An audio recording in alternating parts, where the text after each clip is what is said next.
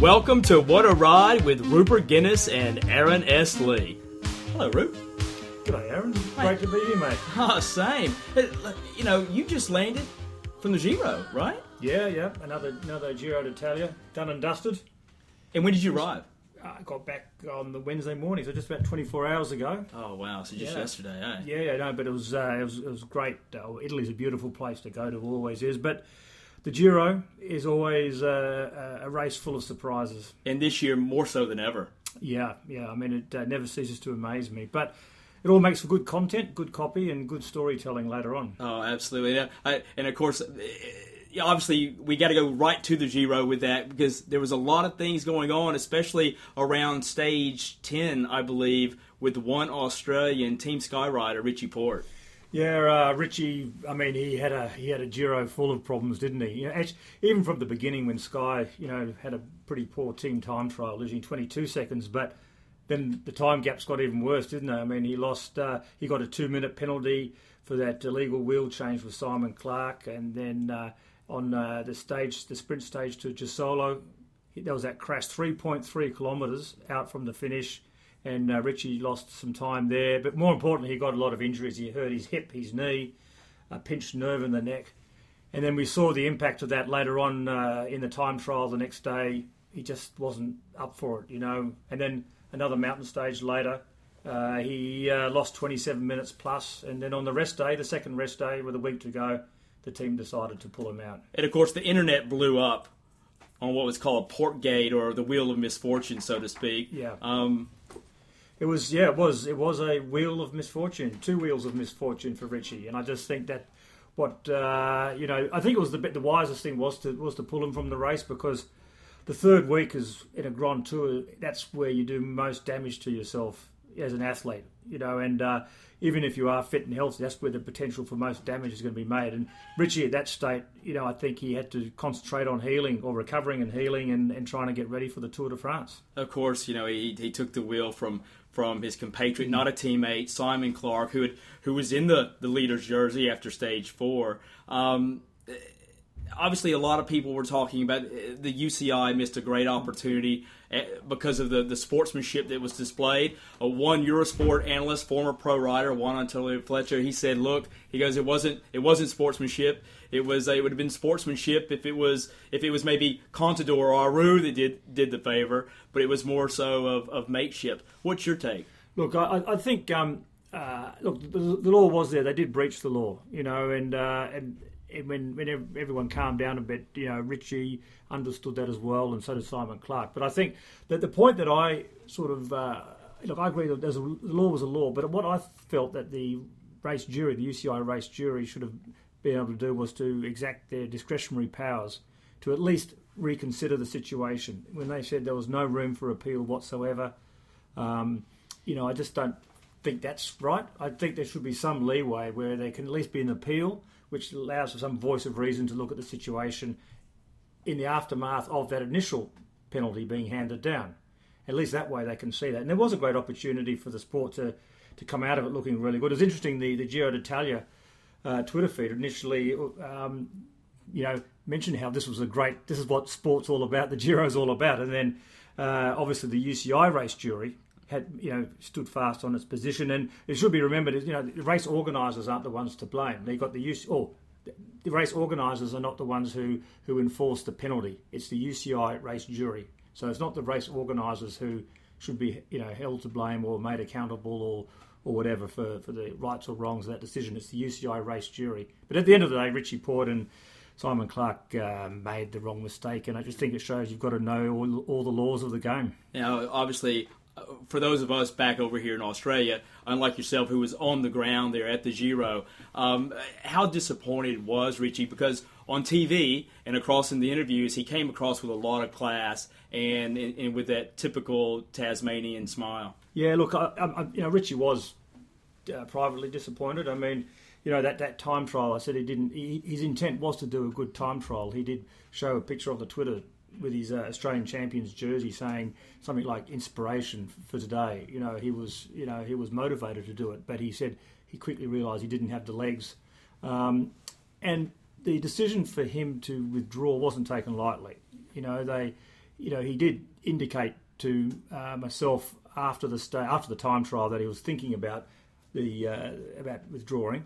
Um, but they, you know, that would require some serious decision making and consultation with David Brailsford, the team principal, and uh, Tim Kerrison, his coach. And it was interesting that it wasn't until that Monday morning, oh, the Sunday night, the night before the second time trial, late at night, at 11 o'clock, uh, Richie was officially told by the team that they've decided to pull him. So it wasn't a decision they made quickly but it was taken with uh, a lot of consideration, and I think at the end of the day, the, the right decision was made. Well, it's definitely not the last that uh, we'll hear from Richie Porte, oh, nor, definitely not. and nor will it be the last that we'll talk about the Giro on today's show Hmm. because you've got some interviews lined up that you recorded while you were over in Italy, and uh, we'll be getting to those later in the show. We've got a jam-packed show for those of everyone listening for the first time. Look, we've got uh, it's what a ride, and, and and basically it's based off one of your books. Yeah, just a, the book I wrote about uh, my years of the pursuit of an Aussie chasing the Tour de France or chasing Tour de France victory, and got to say there was a point there I thought it wasn't going to happen, but 2011, 2011, Cadel Evans came up with the goods. And, uh, you know, fantastic year that was. I remember reporting on that. That was a, a great uh, experience. But the whole journey's been experienced. And when you say what a ride, it has been an incredible journey. And I just think what a ride's about you, the journey in your life, journey in sport, and everything. It's it's it's you know it, it's, it's a fabulous experience, even with the lows. You know, you get the highs and the lows, but it's great. And of course, we're not just going to talk about cycling on this show. No, no, no, We're no. going to talk a little bit about everything. If if it's a bike, a board, a ski, uh, uh, anything, we're going to cover it. If you run it, bike it, swim it, If you ride it, we're on it. We're on it. Absolutely. And we're going to cover a little bit of everything. Obviously, we're also huge fans and, and, and, and journalists in, in, in the sport of triathlon as well. We're going to have and talk about triathlon later on the show. I think we're going to have first off the bike.com publisher and editor Phil Rockna on the show, and he's going to talk a little bit about uh, the state of affairs for the road to Rio and a little bit about the controversy around the, the Triple Crown series, what they're calling it, with the with Challenge. So it's going to be an interesting show. We're going to have more of that when we come back from break. In the meantime, uh, stay tuned for more. What a ride!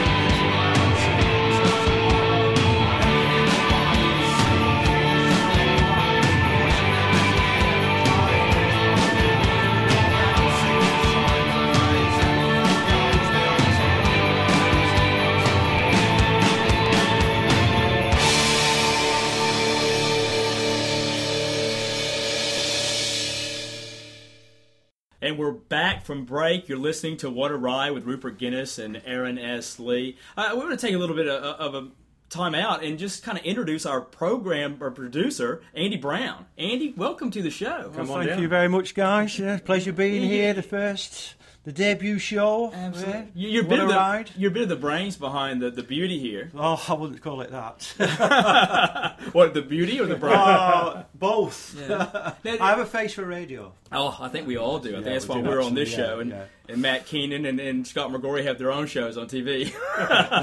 so Well, that's right. Yeah, not body enough for TV. No, exactly. You know, you've got a uh, uh, tell us a little bit about Australian broadcast media, how it started. Wow, yeah. Well, uh, Australian Broadcasting Media really has only been set up as a company maybe seven years. But before that, there was three of us involved. There's, uh, there's me, of course, uh, uh, a guy called Sean, Sean Ison, he's been in radio and writing software for radio since he left school. And uh, there's a guy called Keith, Keith Ashton, and he was uh, on the pirate radio ships in the English Channel, and he was off the coast of Israel on the Voice of Peace. There was a movie about that. There was, it? yes, the boat that rocked. He The was actually on the oh, boat yeah, that yeah, rocked. yeah, he was yeah. on that. He was the good egg.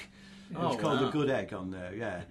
but unfortunately, he's passed away. But we still have his voice, and we use it on radio, so he's still with us. Oh, you know. fantastic! So now, yeah. But we now have. We started with uh, uh, one listener. That was me. and uh, now we've grown to we have 36 FM radio stations around Australia. More than 200 digital, More, more than 200 digital, yes. and of course, our show is available course, also your on, show, yes. on demand via iTunes as well. well, yes, and it'll be on our uh, Radio Sydney site, Absolutely. so you can download it anytime you want Great. from there. Oh, we'll be playing you as well. We'll get your own show. So hopefully this is going to be something. Well, it is going to be something. Uh, start something large because we'd like you guys on all the time. what really. kind of what kind of music do you listen to? What's your what's your bag? Oh, good heavens! Where do we start? So where do we stop? Really, uh, I'm interested in all types of music. I don't think there's any one particular genre that we uh, that I adhe- adhere to, uh, and I prefer above anything else. But just for, for instance, on Radio Sydney, we have 250 genres of music. So I started off liking uh, house music and dance music and northern soul music. Yeah, absolutely. And Tamla Motown, where it all started from there, I suppose.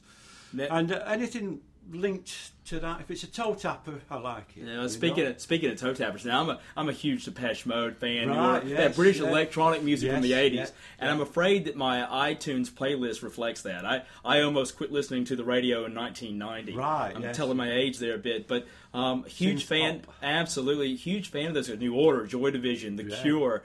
But uh, recently, while Roop was away at the Giro, we had four straight nights sold out. I didn't didn't manage to get any tickets for Morrissey, former lead singer of the yes. Smiths. Now, there's some bad reviews. Well, I heard, yeah, I read a review and they, they weren't very keen on him. They thought he was a bit flat, rather dull, you know. But uh, hey, you know, how old is he now? You know, some of the fire's gone, obviously. yeah, well, You know, Aren't- aren't- aren't- it's aren't hard to bad think about reviews? poverty when you're a very rich man, isn't it? no, you know? So, so you, you think bad reviews are a good review, right? That's what they say, isn't it? Yeah, well, but you know, bad news is good news. it's a try- Yeah. yeah. Well, he was at the Opera House. I had a chance to catch Morrissey back in 2000.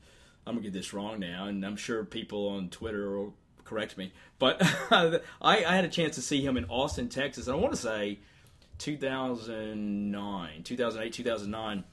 And it was a small venue there, and it was a, it was an absolutely fantastic show. I, I feel that they just don't make music that, that way anymore, No. and, and I sound like my dad. And now I realize that I am I'm old man now. Right, say yes. things like that. Moz, So- remember? I used to call him Moz.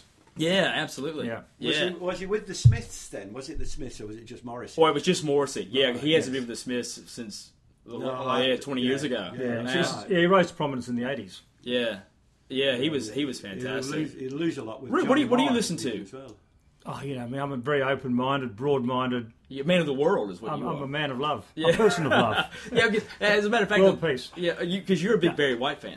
No, I do like my Barry White. I do. I do. You do. I do. Don't knock it, mate. No, no, not at all. Not Yeah, at all. yeah, yeah, yeah. You know, uh, you know, you actually um, trained to Barry White. Is that no? You, No, I don't train to Barry White. I need something a bit more sort of, you know, Upbeat. upbeat. Actually, I don't. I don't. To be honest, when I train, I don't listen to music. No. No, no, no. Nothing at all. Because when you when you when you race, you don't listen to music, do you? So Yeah, you yeah. got to, you know, you got to be ready to to race as you you got to train as you race. No, Anyway. absolutely.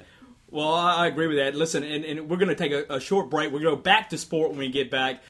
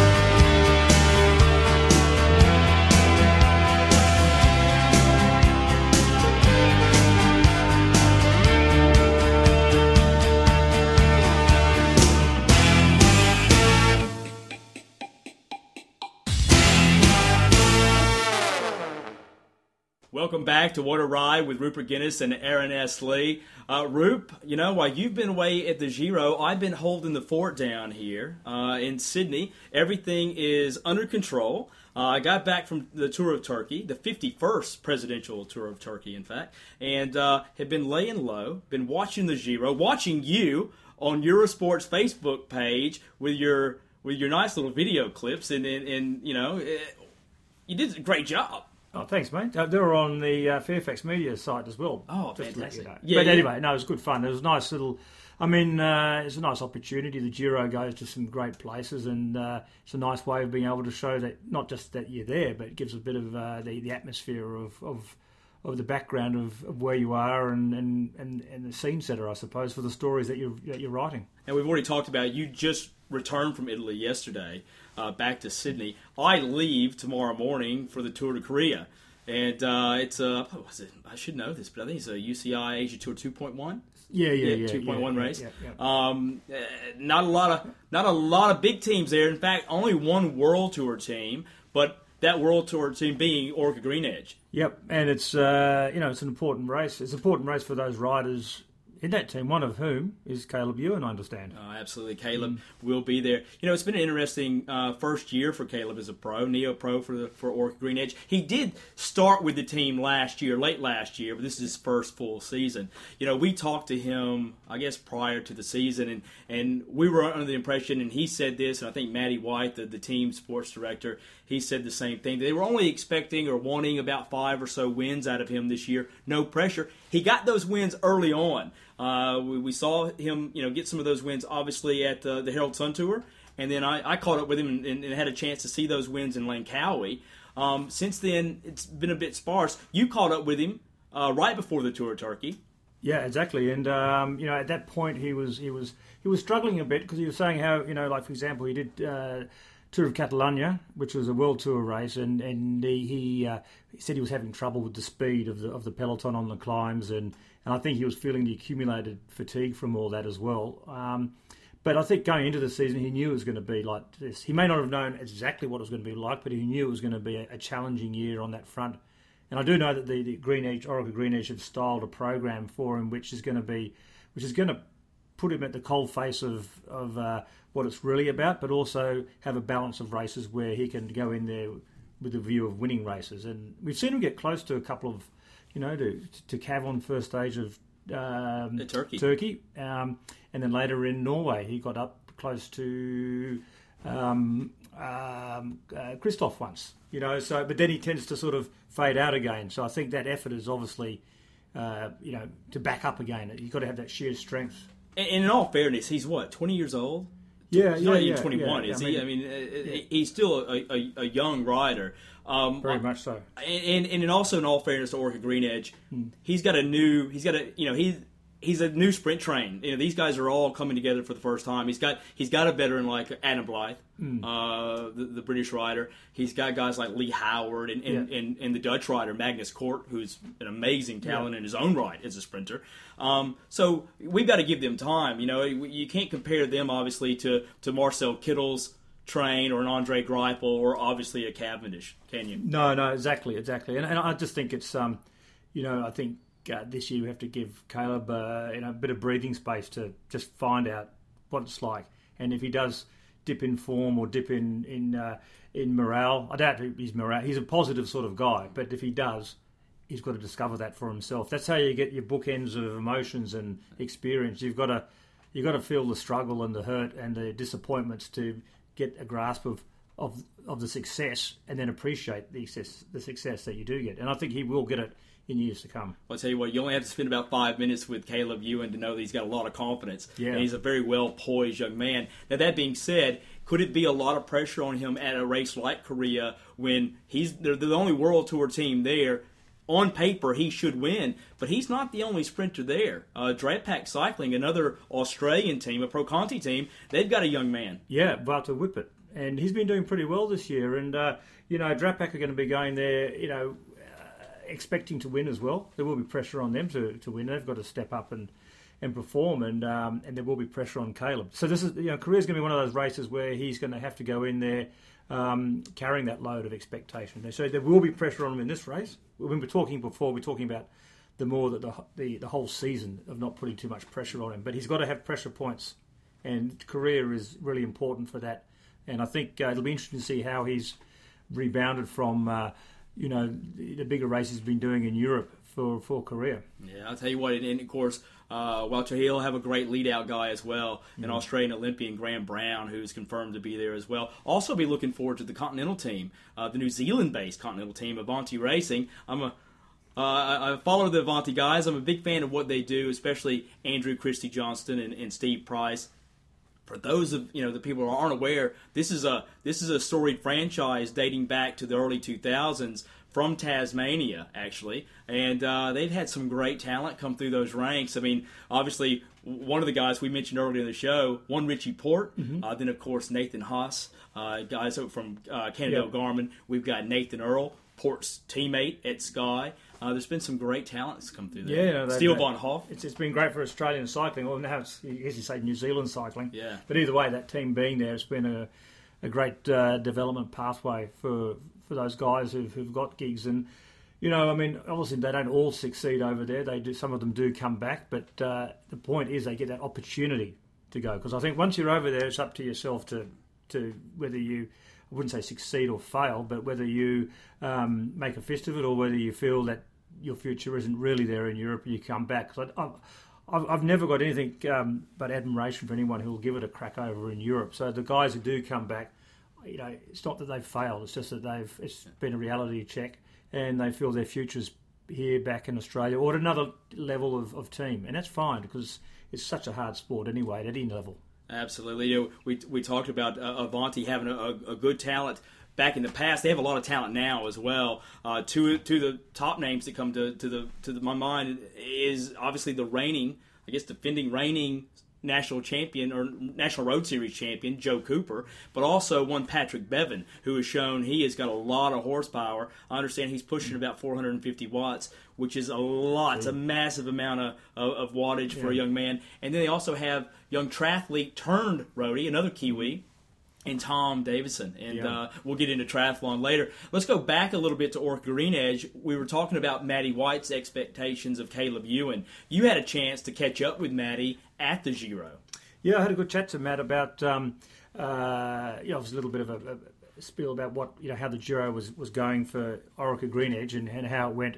And I've got to say, you know, it was, it was a pretty successful Giro. Obviously started well with uh, four days in the pink jersey, two stage wins. Um, you know, Michael Matthews went well. The team time trial, they lived up to the expectation as favourites and jagged that win. Uh, and I thought it also interesting that in the third week, Orica Green Edge um, had a presence. Not a dominating presence, but their objective was to try and get their climbers, uh, Pieter Weening, Simon Clarke, I guess they're medium mountain climbers, and also Esteban Chaves, uh, the- their Colombian guy, you know, into moves in that last week. And they achieved that. They were all in moves in that last week. Uh, none of those moves stayed away because the teams of Astana and Tinkoff Saxo were chasing all the breaks back.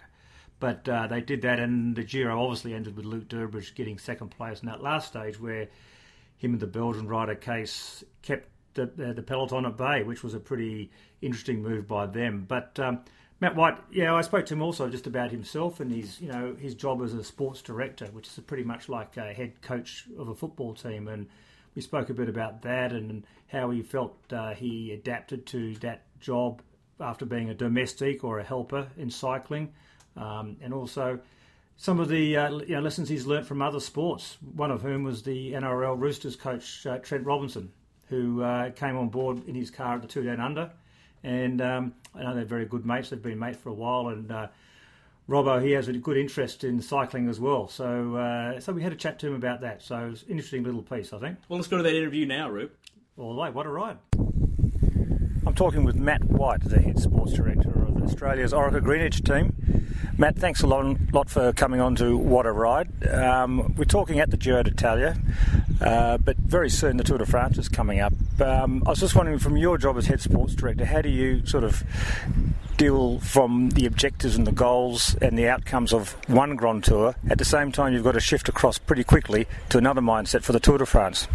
Yeah, we we will use some riders from the Giro at the Tour de France, but we've also got another group of guys preparing uh, with separate goals and separate lead-ins to, for the Tour as well. So, you know, cycling is a very dynamic uh, sport, and we've got um, 27, 26, 26, 27 riders. We do 200 plus days of racing. So, yeah, it's all about the planning, and that's that starts started last year.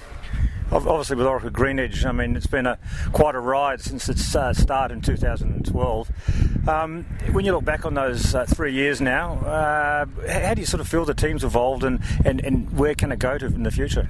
Yeah, I think we, we definitely have evolved uh, in a, on a lot of fronts. Uh, we're very obviously very proud of where we've where we've come from uh, and what we've achieved so far. But I think we're evolving more into a, a team that can in the, future target three week stage races. We can obviously with the Yates brothers and Esteban Chaves, we're already you know po- we're on the verge of podium world tour events with those young guys, and you know we've got the likes of Albasini and Gerrans who and Matthews who already have you know won some very big one day races and uh, and some won some and Pieter Weening have won some great world tour events already. Obviously, with, with your job and your experience, uh, the role that you had as, as a cyclist was a, as a domestique. Um, I guess there's a lot of the uh, experiences you had from that job that sort of helped you equipped, be equipped to do, what you do now because you've got an understanding of everybody's role within a team. Yeah, d- definitely. And I think uh, if you look at the successful sports directors uh, in history, most of those guys haven't been the big champions because a lot, a lot of big champions they don't understand or can't relate to younger riders who are struggling. Uh, so I thought the riders who are the domestiques or the people, the middlemen, they can relate to a 21-year-old neo-pro who's going through tough times in his first year or two, or they can relate to a big champion because they've worked directly worked with those guys and those sort of personalities. So it definitely helped uh, my transition from a rider to, to my role on this side of the fence. What about with um, you know with the Tour de France? We often see the glamour, we see the mountains, the crowds, the victory uh, by for stage wins or even for the overall, all the all the and the circus of the whole event. But you know at the other end of the race, there's a lot of human suffering, emotionally and physically. Um, you know you've probably experienced that yourself, and uh, I just wonder if you can give a, you know, an example or two of, of something that sort of left an imprint in your mind that still helps you you know bookend that uh, that feeling about the Tour de France. Yeah, I, I, I enjoyed three-week stage races. I think they're a different beast on their on their own. Uh, the one-day races, are, there's a there's a different type of pressure. Uh, you, well, you've got to be ready on that day and those for those four or five hours. The one-week stage races, again, the pressure is spread out over the five days. Whereas the Tour de France and especially the Tour de France, it's the best way to explain the Tour de France. It's it's a classic every day. Uh, and I love the fatigue and the challenge of getting through those races.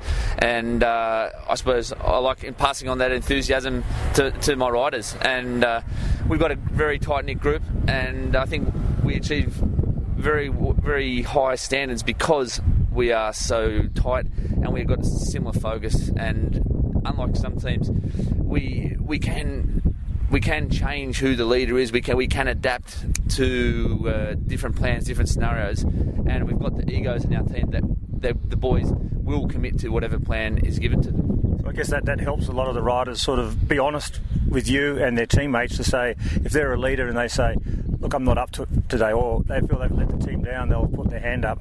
Um, whereas you know, and, and other riders who may not uh, necessarily always get, get an opportunity in other teams, they may get one in Orica Green Edge. Yeah, definitely, and I think that's uh, that's one of our strengths, and that's why it has become a very attractive team for a lot of good riders wanting to come here because they, they can see that, that everyone gets a chance on this team. Now, your job as head sports director, ostensibly, you know, for, for a general audience, it's like the, the head coach, head coach of a football team. I was wondering, do you take any, is there anything you learn or you garner from uh, any particular football coach or, or coaches in other sports that sort of uh, you're able to put into practice? Yeah, I'm a, I'm a sports fan in general. Uh, I love sport in general. I follow lots of different sports, but yeah, I think when I'm trying to learn things all the time, uh, and I've got a few friends in different sports, and it's interesting to sort of pick their brain on how they manage certain situations, and likewise uh, asking me because every sport is a little bit different, and ours is certainly a very dynamic sport. The way it's run, the way the, the logistics, the amount of changes of programs within the riders and staff. But yeah, I think you never stop learning, and when you when you think you've mastered it all, I think that's when you get, get overtaken. I know at the Tour Down Under you had a, a certain Trent Robinson in your uh, in your car, the coach of, of the Roosters. Uh, he was on at the Tour Down Under to try and you know learn stuff for himself. Did he pass on any sort of knowledge to you that you've been able to put into practice in the last couple of months? Yeah, look, uh, uh, Robbo took me around uh, the Roosters, uh, their setup uh, last in the off season, and uh, I invited him down to Down Under. We're, we're mates, we've known each other for a long time, and yeah, it's, he wanted to see how we do things from the inside, and likewise uh, the Roosters. Can you elaborate a bit more? I mean, a couple of inside stories there. Uh, nothing that comes to mind. Nothing that comes to mind. And just lastly, Matt, um, uh, we'll come back to you, you know, later on in uh, in the show another day. But just a quick word about uh, for the Tour de France. Um, you'd like to get the yellow jersey stage wins. I realise it's not a simple thing to do. Um, where are you tracking with a view to the team evolving into a, having being a team that could uh, support a Grand Tour rider? Yeah, I think we're developing well. I think uh, this year it's another, our goal is to win stages, uh, and that's very clear this year. But it's also about developing our young guys uh, so that in one, two, no matter, no matter how many years it is, that they are ready for, for that big challenge. Okay, Matt. Well, thanks a lot for being on What a Ride. It's uh, it's been great to sort of see this team Orica Green Edge develop to where it is, and really looking forward to some exciting times ahead. And um, during the Tour de France, we'll stay in touch. Okay, thank you very much. My pleasure. Well, there you heard it. Matt White.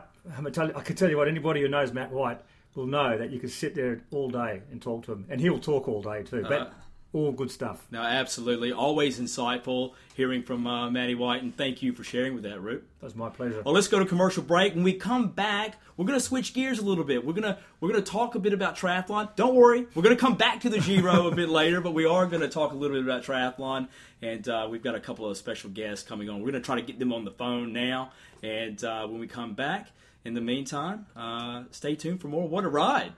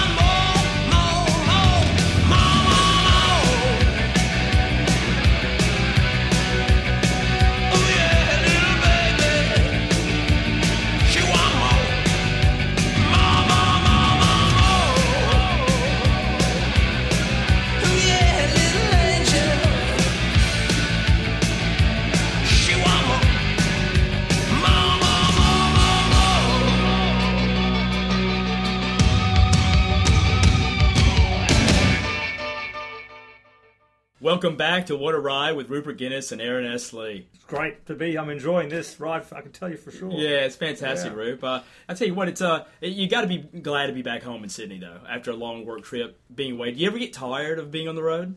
No, I love being on the road. Yeah. I really do. I mean, it's just, I mean, uh, you know, sport's such a great, you know, industry to be involved in, and it takes you to so many fantastic places, particularly bike races and triathlons. You know, and and uh, but saying that, you know, Sydney's a beautiful city to fly back into. It really is. Really A- is. Absolutely. And I had a I had a chance to enjoy a little bit of Sydney last night. I got a chance to go to the uh, uh, Govinda's, isn't it, Andy? Is it Govinda's restaurant in Darlinghurst? That's right. Yes. Y- It's, do they have a cinema in there? They, they do actually. So upstairs is this very uber cool, edgy vegetarian buffet. I'm not sure exactly what style of food. I couldn't decipher if it was Indian or what, but it was definitely vegetarian.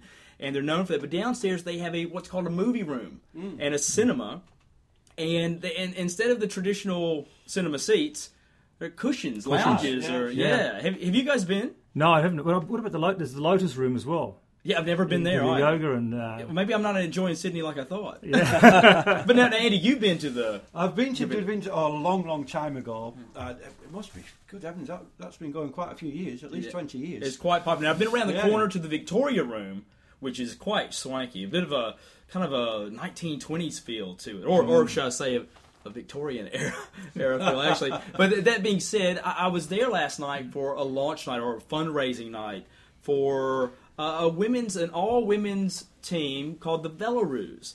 Now the Belarus are four Australian women and uh, which is I think uh, I think one's from Ireland and one's from South Africa, but we, we, it's neither here nor there. No. but they're all residents of Australia. they're, they're facts. You just don't worry. about Absolutely, we don't worry about facts here. Um, and they were there because they're going to race across America, Wow. and that's at one epic race. And we're talking three thousand miles, over forty eight hundred kilometers. And I believe, correct me if I'm wrong, Ruth, but I think it's it's uh, across twelve states. It's from uh, Los Angeles or California to Maryland. Um, the winners you can do it either solo, male or female teams, mixed or all one, you know, one gender, and it's teams of two, four, or eight, I believe. These women are going to do it uh, again. The first all Australian team to do it.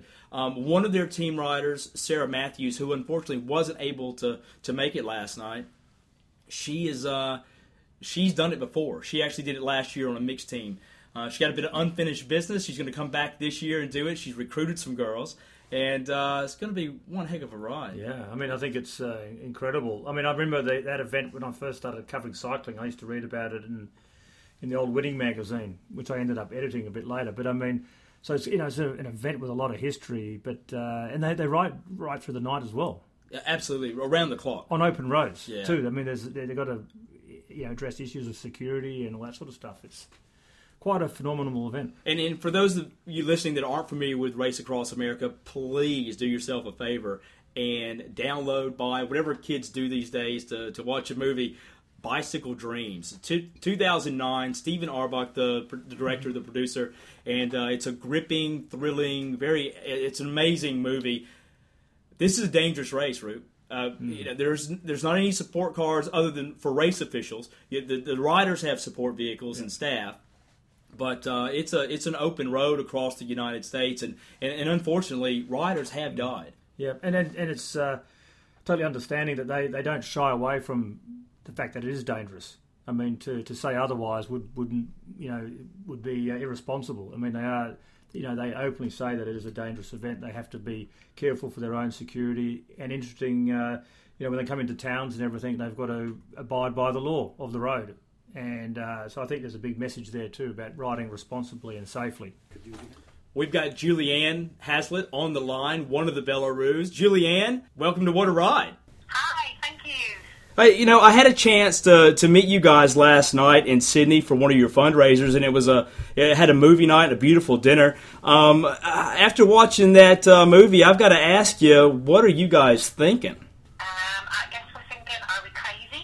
Um, but I'm actually quite, uh, I find it really quite inspirational and exciting. Um, I just, I, I'm really looking forward to getting over there and getting started now because we've, we've watched quite a few documentaries um, and uh, we've obviously trained pretty hard, so I think we're, we're ready to get going now. I mean, how, what? No, I know the distance is about three thousand miles. What's that in kilometers? Do you know yet? 4,828. And you know it by heart, don't? Right down to the to the last one. yeah, and then we've got another 15 kilometres from the end of the official end of the race um, into town. Now I, I've got to ask you. Now you guys are the first all-female Australian team, correct? That's correct. Now, Julianne, you don't sound Australian. I don't know what you're talking about. I've got a really thick, ugly accent. Yeah, so do I. now listen, uh, just introduce. I'm originally from Northern Ireland, but I've lived here for 15 years. Oh, fantastic! Introduce now. Who, who else is on the team? Um, we have Natasha Horn, uh, Sarah Matthews, and Nicole Stanners. And how did you guys come together? Uh, we all met through triathlon. Uh, so Sarah and I are in the same triathlon club, Coogee Triathlon Club in the Eastern Suburbs of Sydney. And uh, I met Natasha originally racing in Ironman 70.3 in Cairns. And Nicole Stanners and I have raced against each other in many races all over Australia. Well, you know, it. Of course, you guys are triathletes. It would only take a triathlete to, to do something so crazy as to race uh, uh, across the, the United States. Rupe, you're a you're a triathlete. Uh, what do you think about this? Would you do it? Oh, look, no way. well, what what I'd like to know, though, Julianne, is how, how you actually, uh, you know, train for, for this. I mean, obviously you've you, you've got endurance. You're endurance athletes, but to to get ready for almost five thousand kilometres. I mean, how do you how do you know that you've done the training and what training is involved? We have mixed it up quite a bit uh, because it's a team of four. We don't all have to ride all of that distance. Um, what we'll be doing is six hours on, six hours off in pairs, um, and then that pair comes off and the other pair goes on. But within the six hours, we'll be doing 20 minutes uh, as fast and hard as we can because it is a time trial. So in terms of training, we have really tend to mix up quite a bit. We've done um, sort of in the past uh, one over the over the weekends because we all have full time jobs as well. So over the weekends we would do a, a 300k ride on the Saturday, for example, and a, a 150 to 200k on the Sunday.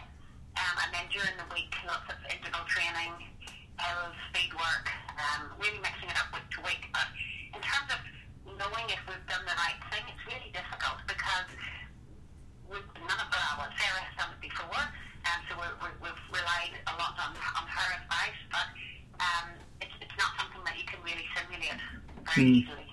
What, are some of the um, like you haven't done? You said Sarah's done it, but what, what are some of the inherent challenges that, that are out there? Obviously, the distance is and the climbing is going to be hard. Uh,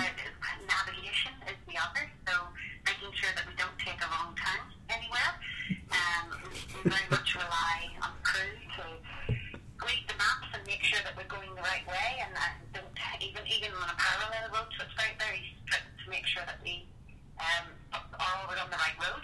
Um, the changeovers uh, with between the, the two different teams, and even just between different riders, getting that right. Um, in the mountains, the altitude, uh, it, it's difficult to simulate. So we've, we've done some training at uh, peak altitude training in the city, um, which is up about 3,000 metres. But again, in real life, you just don't know how you're going to feel when you're on a bike at the top of a mountain. And of course, you guys are going to cross several mountain ranges, including right off the bat, you'll, you'll be going over the Rockies. But then uh, later on, you'll also go over the Appalachian Mountains, which aren't as high, but but perhaps a bit steeper at points. Correct? They are very steep, yes, so they can be make or break. And uh, after five days of virtually no sleep, um, and when you're really tired, hitting the Appalachians is definitely going to be difficult. And what kind of bikes do you take for this? Is it you taking a time trial bike, or do you take a traditional road bike with maybe some aero bars? So we- we're, we're taking, we all have Sabella West I um, for road bikes, and then uh, because we're all triathletes with various different types of bikes. Oh, fantastic! and, and you also you, you, you ride into the night as well, don't you? Absolutely. So we ride 24 7 um, for what we hope will be seven days and hopefully get from one side to the other in that time. And we have a nine days as the cutoff. So if we don't make it in seven days, we still have another two days to play with. And, and to put this in perspective, people have this is a this is a very dangerous ride as well. I mean, you know, uh, people have died on this route, correct? Absolutely, yes. Yeah, there have been a number of deaths. because the, the, the roads are not blocked off. This is not, No. you know, you guys are, are riding with the traffic the entire width of the of the of the of the country. That's correct. So how, how, how do you um, how do you put in place the security f- for you there? Try not to think about it too much. I mean, we obviously safety is a huge priority, and uh, Race Across America has very strict guidelines and rules that we have to follow.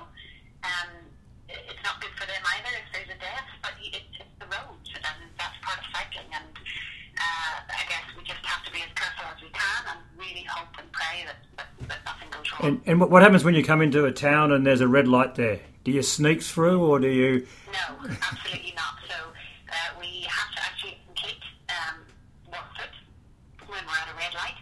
Um, and if you don't, there, there are RAAM police along the route.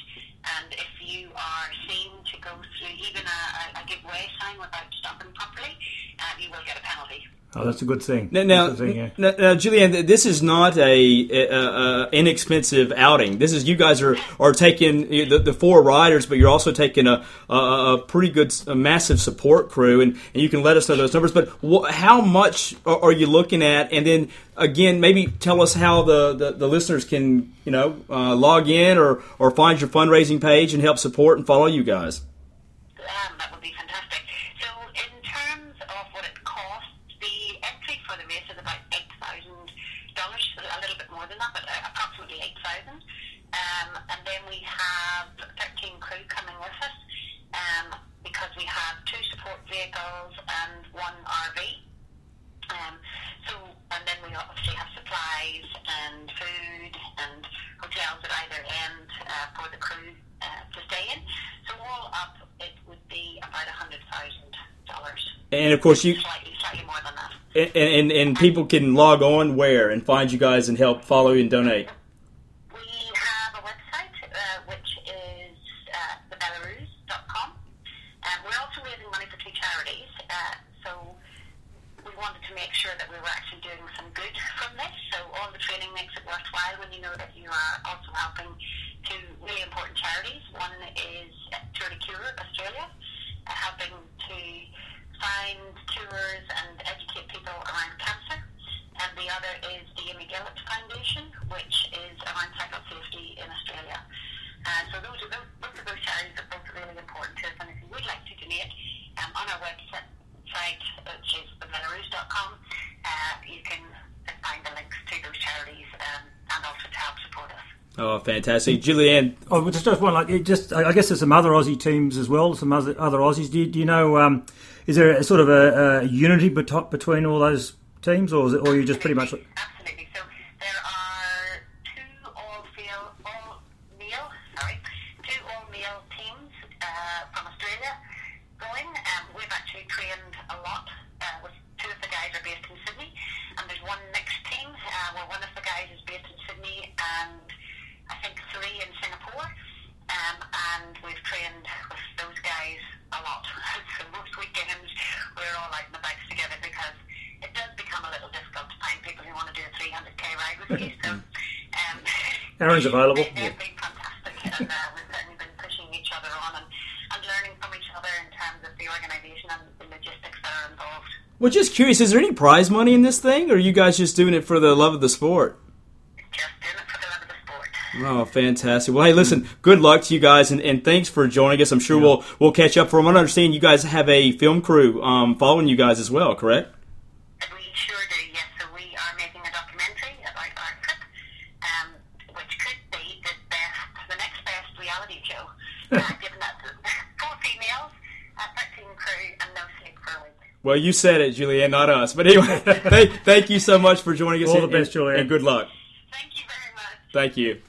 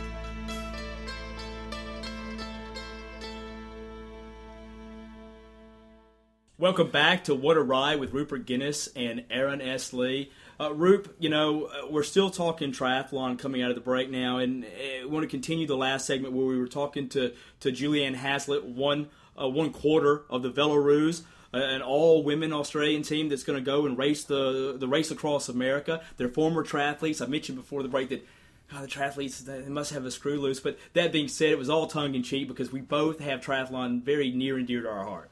Yeah, I thought, I've always thought you had a screw loose, Aaron. Fair enough. You wouldn't be the first time. I get that on Yeah. Twitter every day.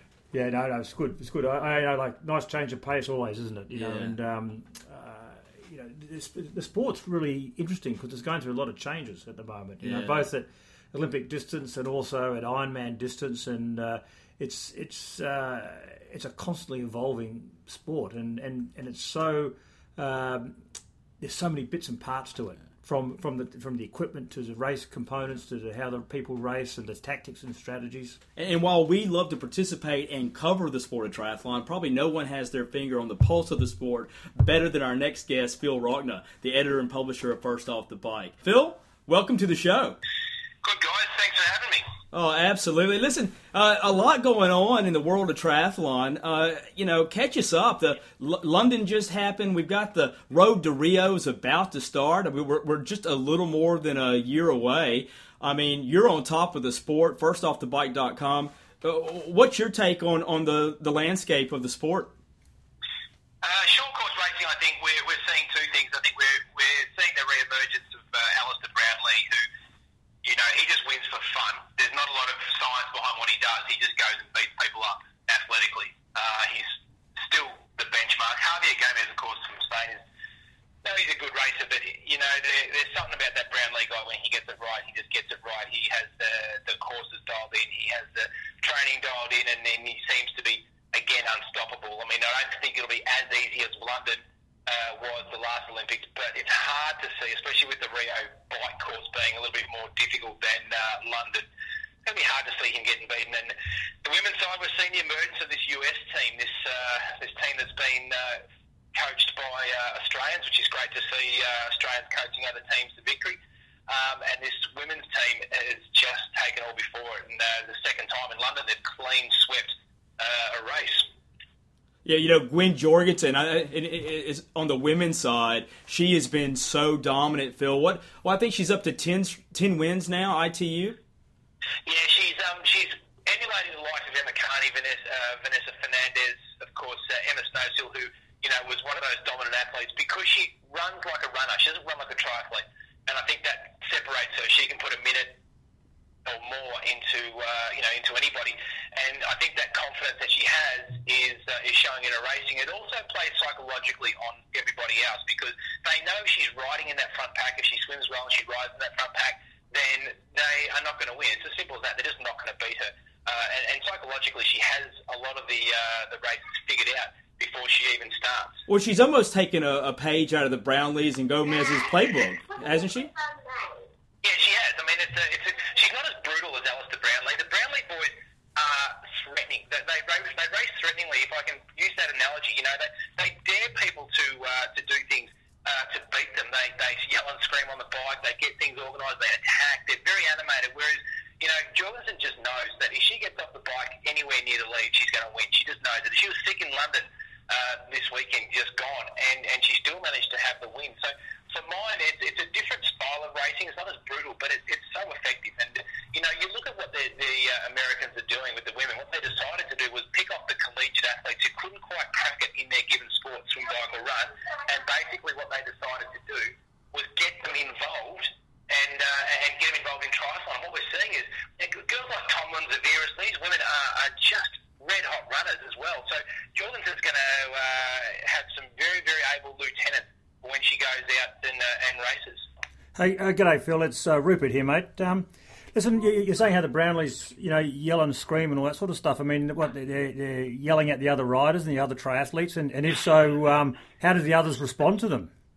Well, what can you respond when they're going up the road? There's no response to these guys. You know, we spoke to Chris McCormack when he was trying to make the Olympics for London. He gave us the inside word and basically said that these guys were absolutely committed to doing everything they can to win. And what they do is when they get out on the course route, they just line everybody up. And if you're not working, they literally tell you to uh, to jump off the line. And they're very aggressive with how they approach a race. And they're not aggressive guys off the bike. They're, they're fantastic blokes to talk to, and we've interviewed them a few times. And they're really good guys. They just know when they get into that athletic sphere, there's got to be a little bit of swagger about them. And uh, and who would blame them because they're so gifted at swim, bike, and run. Is this like uh, sledging in triathlon, is it? Do you know there's this? Well, there's this story, this famous myth that kind of goes through. You know, where where uh, Jan Frodeno, the gold medal winner, got in a breakaway with the Brownlees, and then the Brownlees apparently turned around and just gave him a mouthful because he wasn't doing much work. You know, they've got no uh, time people who aren't going to help and be committed to their cause to break up the racing, and they know as well. You know, Richard Murray and, and Mola from, from Spain and, and also Gomez are tough runners, but, uh, you know, they know if they can get a break early uh, and, and break up the race, the odds of those guys coming through are going to be lower. You, you had a chance to spend some time with the US guys down in Geelong recently, did you not? Yeah, I spent a little bit of time with uh, the US development team and just watched what they did. And uh, we talked about their collegiate careers and we watched them. We went out and actually had a swim with them, um, which was ridiculous. Trying to keep up with those guys was crazy because they're so quick. But we talked about what they were doing, and in fact, they, they're basically their mandate is to just to go around and find the could have beens. You know, find the ones who really couldn't get it done at a collegiate level at the elite end. So, you know, a lot of these women and, and men are super, super quick runners, but they're never going to be in that top two or three in the, in the American collegiate system. So what do they do? They want to go and do something else, and they have the opportunity. There's that talk about Craig Mottram a couple of years ago becoming a, uh, you know, a triathlete because of his monster run leg, you know, and that was that idea, that transition athlete was still around. And now what the US guys are doing through guys like Jared Evans, who's an Australian, you know, through those guys are realising the fact that these are talented people. You know, let's switch gears out of the ITU for a second. That road to Rio. Let's talk a little bit about full distance and half distance. Uh, Challenge Series has been in the news a lot over the last six months, especially with the the whole Triple Crown. Um, th- that's a bit of an issue around that right now, with million dollars on the line. But they've had some issues. Fill us in. Well, the triple frown, as we've started to call it, it's uh, it's fallen to pieces a little bit. I think in terms of you know when Challenge decided they do this, they started a uh, you know a three race series in the, the Middle Eastern region. Uh, they went to Bahrain, Dubai, Oman, and they would have a million bucks if you can get the uh, the three races done. Well, Bahrain was a huge success. They kept talking about raising the bar. They did. They raised the bar. The, the standard of athlete that was there was phenomenal. They raced it late in the season. So if you'd raced Kona or Hawaiian Ironman, you'd actually still get your legs right to go and race this one. They put, uh, I think, 80 80,000 on the on the nose. If you could get the three done, they'd put a million. Move off Bahrain, which is a great success, to Dubai, which was just a nightmare. Athletes cut the course, went the wrong way. Um, they had this kind of kangaroo court afterwards. It really wasn't decided properly. There was no rules in place. Uh, winners were, and people were disqualified and lost time, penalties, etc. Uh, and so the shine really went off, and, and especially with the coverage too. The coverage which they boasted about so broadly was shambolic, to say at least. It was it was a horrible coverage. They were calling uh, athletes who were uh, you know second and third as as the leaders of the race. They had no clear understanding from the course what was happening. Uh, everybody spent the day scrambling. Fast forward to Oman, which was supposed to happen in August. That's now been moved. Obviously, there is some civil unrest around that area, given that it borders Yemen, and there's not a uh, probably not a triathlete in the world who'd want to go and risk going over there at the moment, given the unrest there. That's an unfortunate state of affairs, but certainly a good move by the challenge people to move it. No announcement's been made there. No announcement's been made after Dubai as to whether who's capable of winning the million dollars, and it certainly has lost a lot of the shine that Challenge try to put onto uh, onto a race. And look, I've got to preface that by I guess, or, or, or tag on to say, well done to the Challenge guys for trying to get something up and trying to get something big and trying to get something exciting, but it just hasn't worked. Yeah, it's a, it's a shame about Oman, isn't it, Phil? Because it's uh, I've been there a couple of times for the tour of Oman cycling, and it's got some great roads, and the uh, countryside's beautiful. It's got some nice hills. The water's great, um, and the and the actual people. I mean, they've got a real a real culture there. Like um, unlike when you go to Qatar, I've been to Qatar, for example, and it's uh, you know I'm not I haven't got a big rap on Qatar. You know, it's not there's not much there, but you go to Oman and the, and they're uh, it's it's a real country with real culture and, and it's a beautiful place. I always thought it would be a great place to go there and have uh, triathlons or, or cycle races, which they already do. Yeah, look, you're, right. They, they just don't want to run the risk, and they, there's a lot of American athletes going out there. They don't. They just don't want to have that. And I think that's the right decision. I think if you're unsure about a place anywhere in the world, I think the first duty of care is to those who are going to come to your race. And uh, you know, they they felt the challenge people have felt that it's not a worthwhile risk. They've been, uh, you know, the, the guys who are bankrolling this, you know, are um, you know not confident about it either. A lot of the shine came off after Dubai with the uh, apparently, you know, talking to a lot of people are out there that, that you know even the people in Dubai weren't happy with it. it. It's just really fallen on hard times. This and and they've been noticeably quiet about it for the last couple of months. And, uh, you know, that's not the great thing because then the story's written for them. I think they uh, probably needed to come out and actually talk about it being on track and how is it coming on track and, you know, and where is it now? Because at the moment, uh, you know, your guess is as good as mine as to what's going to happen to this Triple Crown, and more importantly, who's eligible for it. You know, after the Dubai debacle, who actually has the right to uh, to shoot for, for race two and three? Absolutely. You know, Phil, we could talk triathlon all day with you, mate. Thanks. Thanks so much for coming on. We hope you come back and, and talk to us again. Uh, for the listeners, where can they find you? First off the bike. Yeah, firstoffthebike.com, and uh, you know, always uh, always love having a chat to you guys. It's, uh, it's nice to see uh, you guys getting something up and about for uh, for the sport, both two wheels and uh, for our sport triathlon. So uh, congratulations, guys! It's been fun having a chat. Well, maybe we Thanks, can. Phil. Thank you, Phil. Maybe we could get on tripod sometime. yeah, well, we'll breathe some life back into that one, and uh, yeah, we might do an exchange for sure. Oh, fantastic! Good Thanks, you, Phil. Phil. Anytime. Cheers. Well, Roop, a lot of good insights from Phil Wrochna. First off the bike. Yeah, he's always full of views, isn't he? Yeah, absolutely. Never, he's never been shy about throwing his view forward, is he? No, absolutely. You know, I loved. We, we actually we really do love talking triathlon. I know we've been uh, we've been out and about at times, especially at one of our local haunts, the the Lord Dudley here in Sydney, and I think people who hang around us are always a bit um, taken back by how much we actually do talk about triathlon and not cycling. Yeah, yeah, yeah. No, it's, it's, it's I find it a nice change of pace. You know, it's uh, that's why I like competing, well, racing, well, doing triathlons. Absolutely. but it's, it's just a nice change of pace from uh, from one sport to the other. But there is a segue there. You know, obviously the bike is what. Abs- you know, Absolutely. You know, and a lot of people don't realize this about you, but you've you've done ten Ironman. I mean, you're you're you're not a rookie to the sport, and and you've actually gone back. We're talking what 20, 30 years in the sport, and you, you actually raced Kona not once but twice. Yeah, yeah, yeah. I've been there twice back uh, in '85 and '86, and uh, you know I got into triathlon from lightweight rowing. So uh, and what I loved, you know, lightweight rowing, we had to weigh, get on the scales to to to be able to race to get a certain uh, weight uh, maximum you're allowed, and then. Obviously, weren't able to eat that much, and then someone told me about uh, cycling. Is you got to eat, you got to eat while you ride, and I thought, gee, eating while you're actually doing your sport.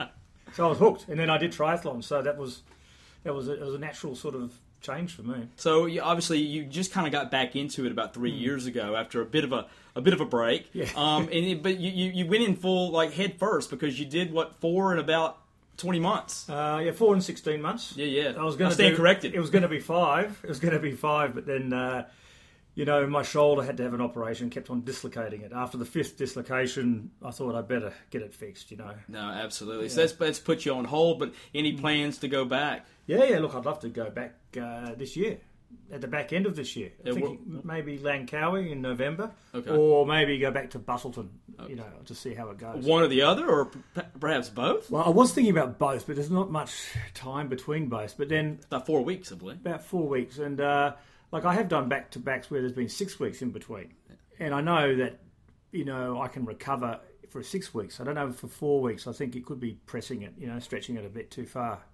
But we'll see. Well, you know, I know last year, or the last time you raced in Melbourne, uh, the Asia Pacific Championships back in 2014, you had a bit of a a bit of a challenge with one two-time Olympian Courtney Atkinson, and he gave you a two-hour handicap. That being said, it was his first Ironman, would have been your tenth. Um, how did that come out? Well, I came out on top, didn't I? Oh, there you go. there you go.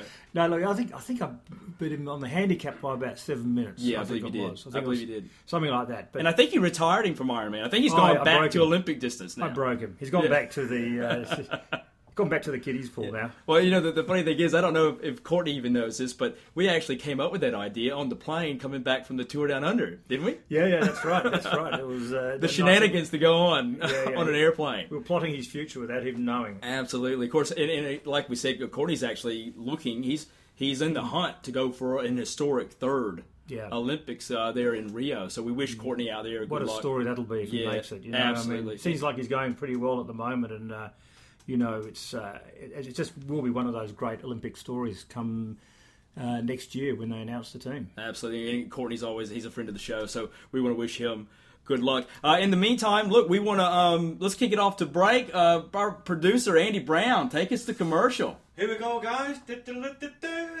Coffee time. Uh, thanks, guys. Love it.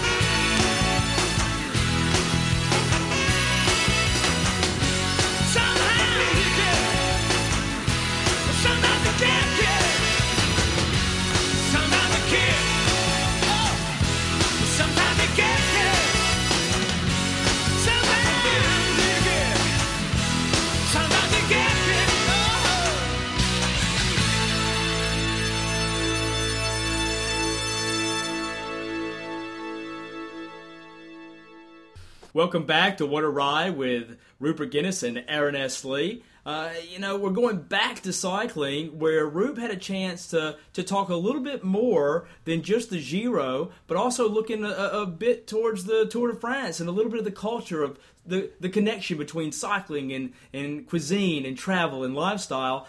Uh, he had a chance to catch up with a very special guest. I'm sitting in Milan, or as Italians call it, Milano. But more importantly, sitting with me, by my side, just outside the uh, central station, is Gregor Brown, an Italian based American writer and contributor for Velo News magazine in the, in the US and also Cycling Weekly in Britain. Gregor, thanks for being on What a Ride. And it has been what a ride. It always is when we go on grand tours together because we've just finished the Giro d'Italia and next we've got the Tour de France coming up. Tell me, Gregor, how uh, did you get over here? Tell us your story. It's not all about me. Thanks, Rupert, for having me. Yeah, no, by airplane. Uh, yeah. But no, uh, I've been living in Italy uh, on Lake Como for the last uh, almost 11 years now. And uh, I just followed my passion. I had this deep desire to. Uh, to get over to Europe and to see the roads where the riders raced on. It was through cycling that my, my imagination to Europe was opened up because I saw these races like Liège, Bastogne Liège, and and uh, the Giro d'Italia, which we just finished, and. Uh, it's all these beautiful places to an American and probably to Australians. They're just they're extremely different than what you see at home. So I wanted to go, I wanted to go, I wanted to go, and I just I found a way and got a visa, came over to Italy, and and yeah, now 11 years have passed, and uh, I'm pretty much Italiano. Yeah, I'm- sort of picking up on that. Every time we, we travel a bit more, I, I see more. You, I see you becoming more Italian than American. But uh, it's, it's, I think it's great. It shows how you sort of embrace the culture and the feel, and it's not just the language; it's everything else that comes with it. Even, should I say, the attire. There is a bit of a fashionista in you, isn't there, Gregor? Well, I'm, I'm well looked after by uh, my Italian girlfriend and her family, and I couldn't st- I couldn't take a step wrong if, if I tried to with uh, with their watchful eyes. But uh, yeah, it's just, it's just my way of uh, my way of being. Um, I don't think I put too much effort into it, but uh, it comes across easy for me. Tell me, Gregor, you know, like uh, after living here, I mean, you, you've got a feel for where the sport of cycling sits in uh, in Italian sport, but I guess also there's football as well. And uh, I don't. Is there something in particular about about Italian sport that's different to American sport or to Anglo-Saxon sort of sports that we may be more attuned to in Australia or in Britain? Well, a lot like uh, the Italy itself. Uh, it's everywhere you go in Italy. Uh, it's divided. Uh, there's different uh, dialects. Uh, because Italy is it's only been a country for 150 years. Before that, was all these little different kingdoms and such. And so Italy's a small country uh, with not that many people, but it has a lot of different sporting teams. In Milan, there's a, there's two big football clubs: um, Inter, in, in, Inter Milan, International Milan, uh, and then uh, Milan. And uh, and then you have uh, Juventus and Torino, and I believe it also a second Torino team there, where we where we just came from for the start of the last stage today. Uh, so so like the country itself is divided, and, and even in such a small little country, you have different tifosi, different fans for for each team, and, and they're very they're very supportive of those teams. Cycling is down on probably on the on the third tier after football and, and motorsports with uh, with especially MotoGP. Not so much uh, Formula One anymore without uh, Schumacher at, at Ferrari. Uh, as we've been seeing on the roads of the Giro d'Italia, it, it is followed. And just this morning, uh, uh, or at the Giro d'Italia, there is you see, you see fans outside outside the team buses and, and, uh, cl- climbing up on fences, uh, standing on, on, on their children to get a better view of you know the, the paddock area of, of the team bus, as it were, to see their, their fans, of the Fabio Arus, the Politier Lungos, and then the foreigners like uh, Alberto Contador and even Richie Porte when he was still at the race. Tell us, with, with, with you mentioned Fabio Aru, and, and he came into the Giro with a lot of expectation to, to win it. I guess at the end of the day, he's got two fabulous stage wins and second overall, which um, a lot of people may not have thought he would be, uh, he, he would achieve uh, just a few days ago. Um, how much pressure is on, on an Italian rider, a young guy like him? Um, I guess Vincenzo Nibali, he's he's sort of he's a bit older and he's sort of embraced that role now. But is that for, for someone like um, uh, Aru? How hard is that?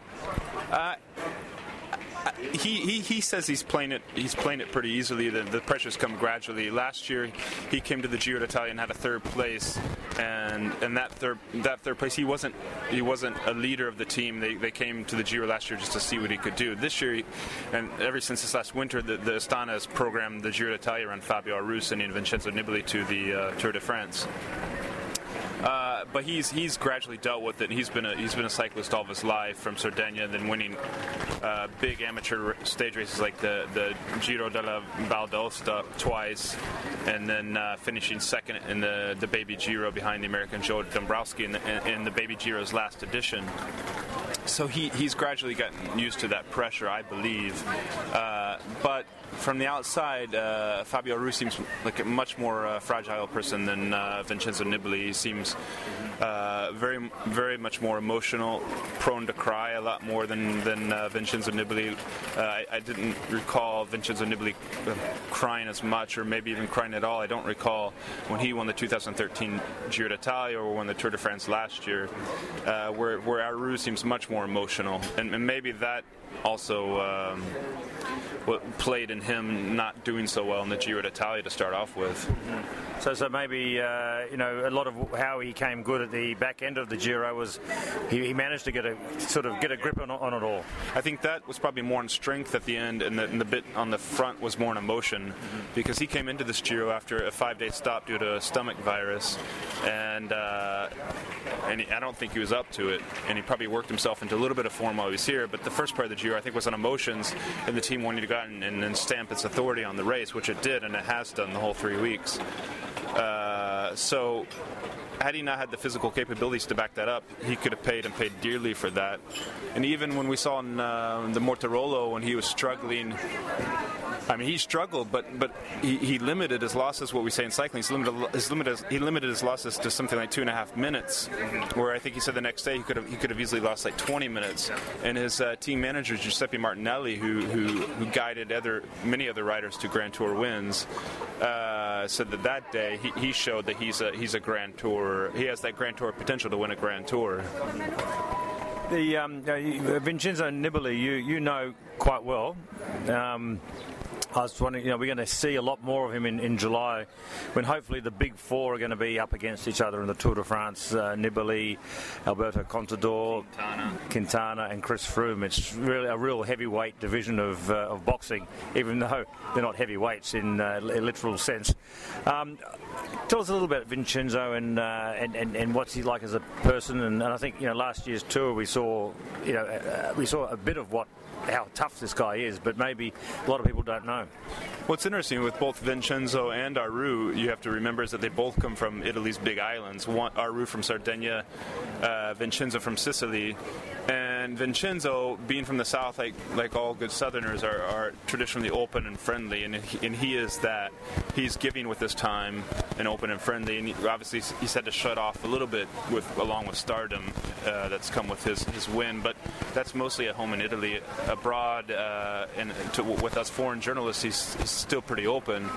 Um, so yeah, I mean, uh, he's uh, he just came back from altitude camp. I think uh, not yesterday, but the day before, and uh, yeah, he's going on to the Dauphiné for the Tour de France.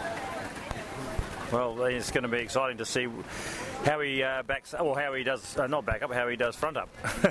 Yeah, Um, it's defense. yeah, yeah. Well, I mean, yeah, obviously it is his defence. So I mean, uh, there's a lot of pressure that comes with that.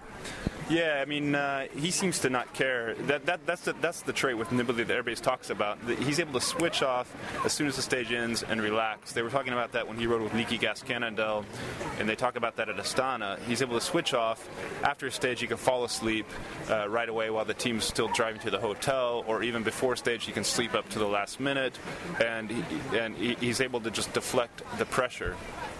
Uh, so that's that's his trait, and he seems to not care so much about if he can back up his title or not. And he doesn't seem to care or not whether people think his, his title last year was just given to him on a silver platter when Contador and uh, Froome had to abandon due to their crashes. Uh, honestly, though, I think he's going to have a very, very hard time against um, against Quintana, especially Quintana and against uh, and um, Contador and, and Froome this year. Um, just going back to Italy, I mean, you know the country well, you know the people well, the history, the food. Now, just a bit of a traveller's tip. How how the hell do you travel around Italy without stacking the kilos on? I mean, I, I run every day and I still get fat here. You don't you don't see the, the your creamy uh, bow tie or farfalle pasta with uh, with uh, sam- salmon in, in Italy. They, a lot of their places have olive oil. Uh, they're, they're pretty healthy. Even their salads are, are usually pretty healthy without many many creamy dressings like what we'd have in the United States on top of them. So every step in the process is is it's natural to them. They're not thinking about it, but they, they do eat pretty healthy. Although yes, we, we do eat a lot of pasta. Even at home, I have two plates of pasta a day, and I try not to. Uh, However, yeah, I mean, we're here outside the uh, uh, Stazione Centrale, the, the central station, and, and, and there's a McDonald's around the corner, and, and fast food is becoming more popular in Italy. There's still not a Starbucks in, in Italy, thank, thankfully. Uh, but yeah, that Italians, uh, I don't know. I they, uh, I, I guess it's just that, that healthy healthy food. It, it seems like unhealthy, but it is. It's mostly healthy. Uh, yeah. I've- I, I noticed, uh, uh, you know, wherever we travel, every night you take a photo of, of your dinner or lunch. I notice you don't take photos of breakfast, but um, what's the reason behind that? And, and do you go back over those photos and try and um, uh, sort of study them again? Uh, that, that's basically because I have a bad memory and I like to remember what I've been eating and uh, where I've been along the way. Um, yeah, and also because I'm on TripAdvisor quite a bit too, and so sometimes I'll post ratings. Although when I'm traveling for work, usually I do not. Uh, yes, that's why I take the photos. I like, it's a journalist in me to record and uh, observe and um, take notes. Yeah. Well, just as we're speaking now, we've uh, our lunch has just been served. But what are we having for lunch? The, the Piadina, which is from uh, Emilia Romagna, where uh, the, the area where Marco Pantani came from, his parents owned a Piadina stand, and they're made a little bit differently in, in Emilia Romagna, thicker, thicker uh, Piadinas. Where Piadina looks like a tortilla, a tortilla, uh, and uh, yeah, it's just easy. It's folded. It's like a sandwich on a tortilla or a Piadina instead of bread, so it's easier to get down. Doesn't doesn't bloat you as much, which you know we, we're thinking about as uh, as journalists. You know, when we travel three weeks on, on the Giro d'Italia. Well, uh, I'm pretty hungry. I know you are, Gregor. We've had a good long drive, and um, well, you've had a good long drive. I've I had a little snooze in the car, but um, it's been great uh, travelling you with and talking, travelling with you as always, and also talking with you. Looking forward when we're on the road, different countries, different adventures. Uh, much for your insight. Us on what a ride. Thanks, and thanks. What a ride. Rupe, fantastic interview with Gregor Brown. That was um, it, it- you really the, the, it really kind of hits home the dynamic of just how big cycling is and really what it brings to the table in terms of, of not just racing as a professional sport, but but the culture. Yeah, it certainly does. I mean, uh, you know, I've known Gregor for a long time now, and we actually, you know, we, we, travel together at the, at the Grand Tours, the Giro and the Tour. So uh, I've known him for a while. I know his good and bad habits, and uh, it was just nice to be able to present uh, some of Gregor Brown to everybody. As a fellow American, I, he's got to be a good egg. you be. would say that. Yeah. You would say that. Well, Rupe, that'll do it for this episode of What a Ride, mate. Always great to see you.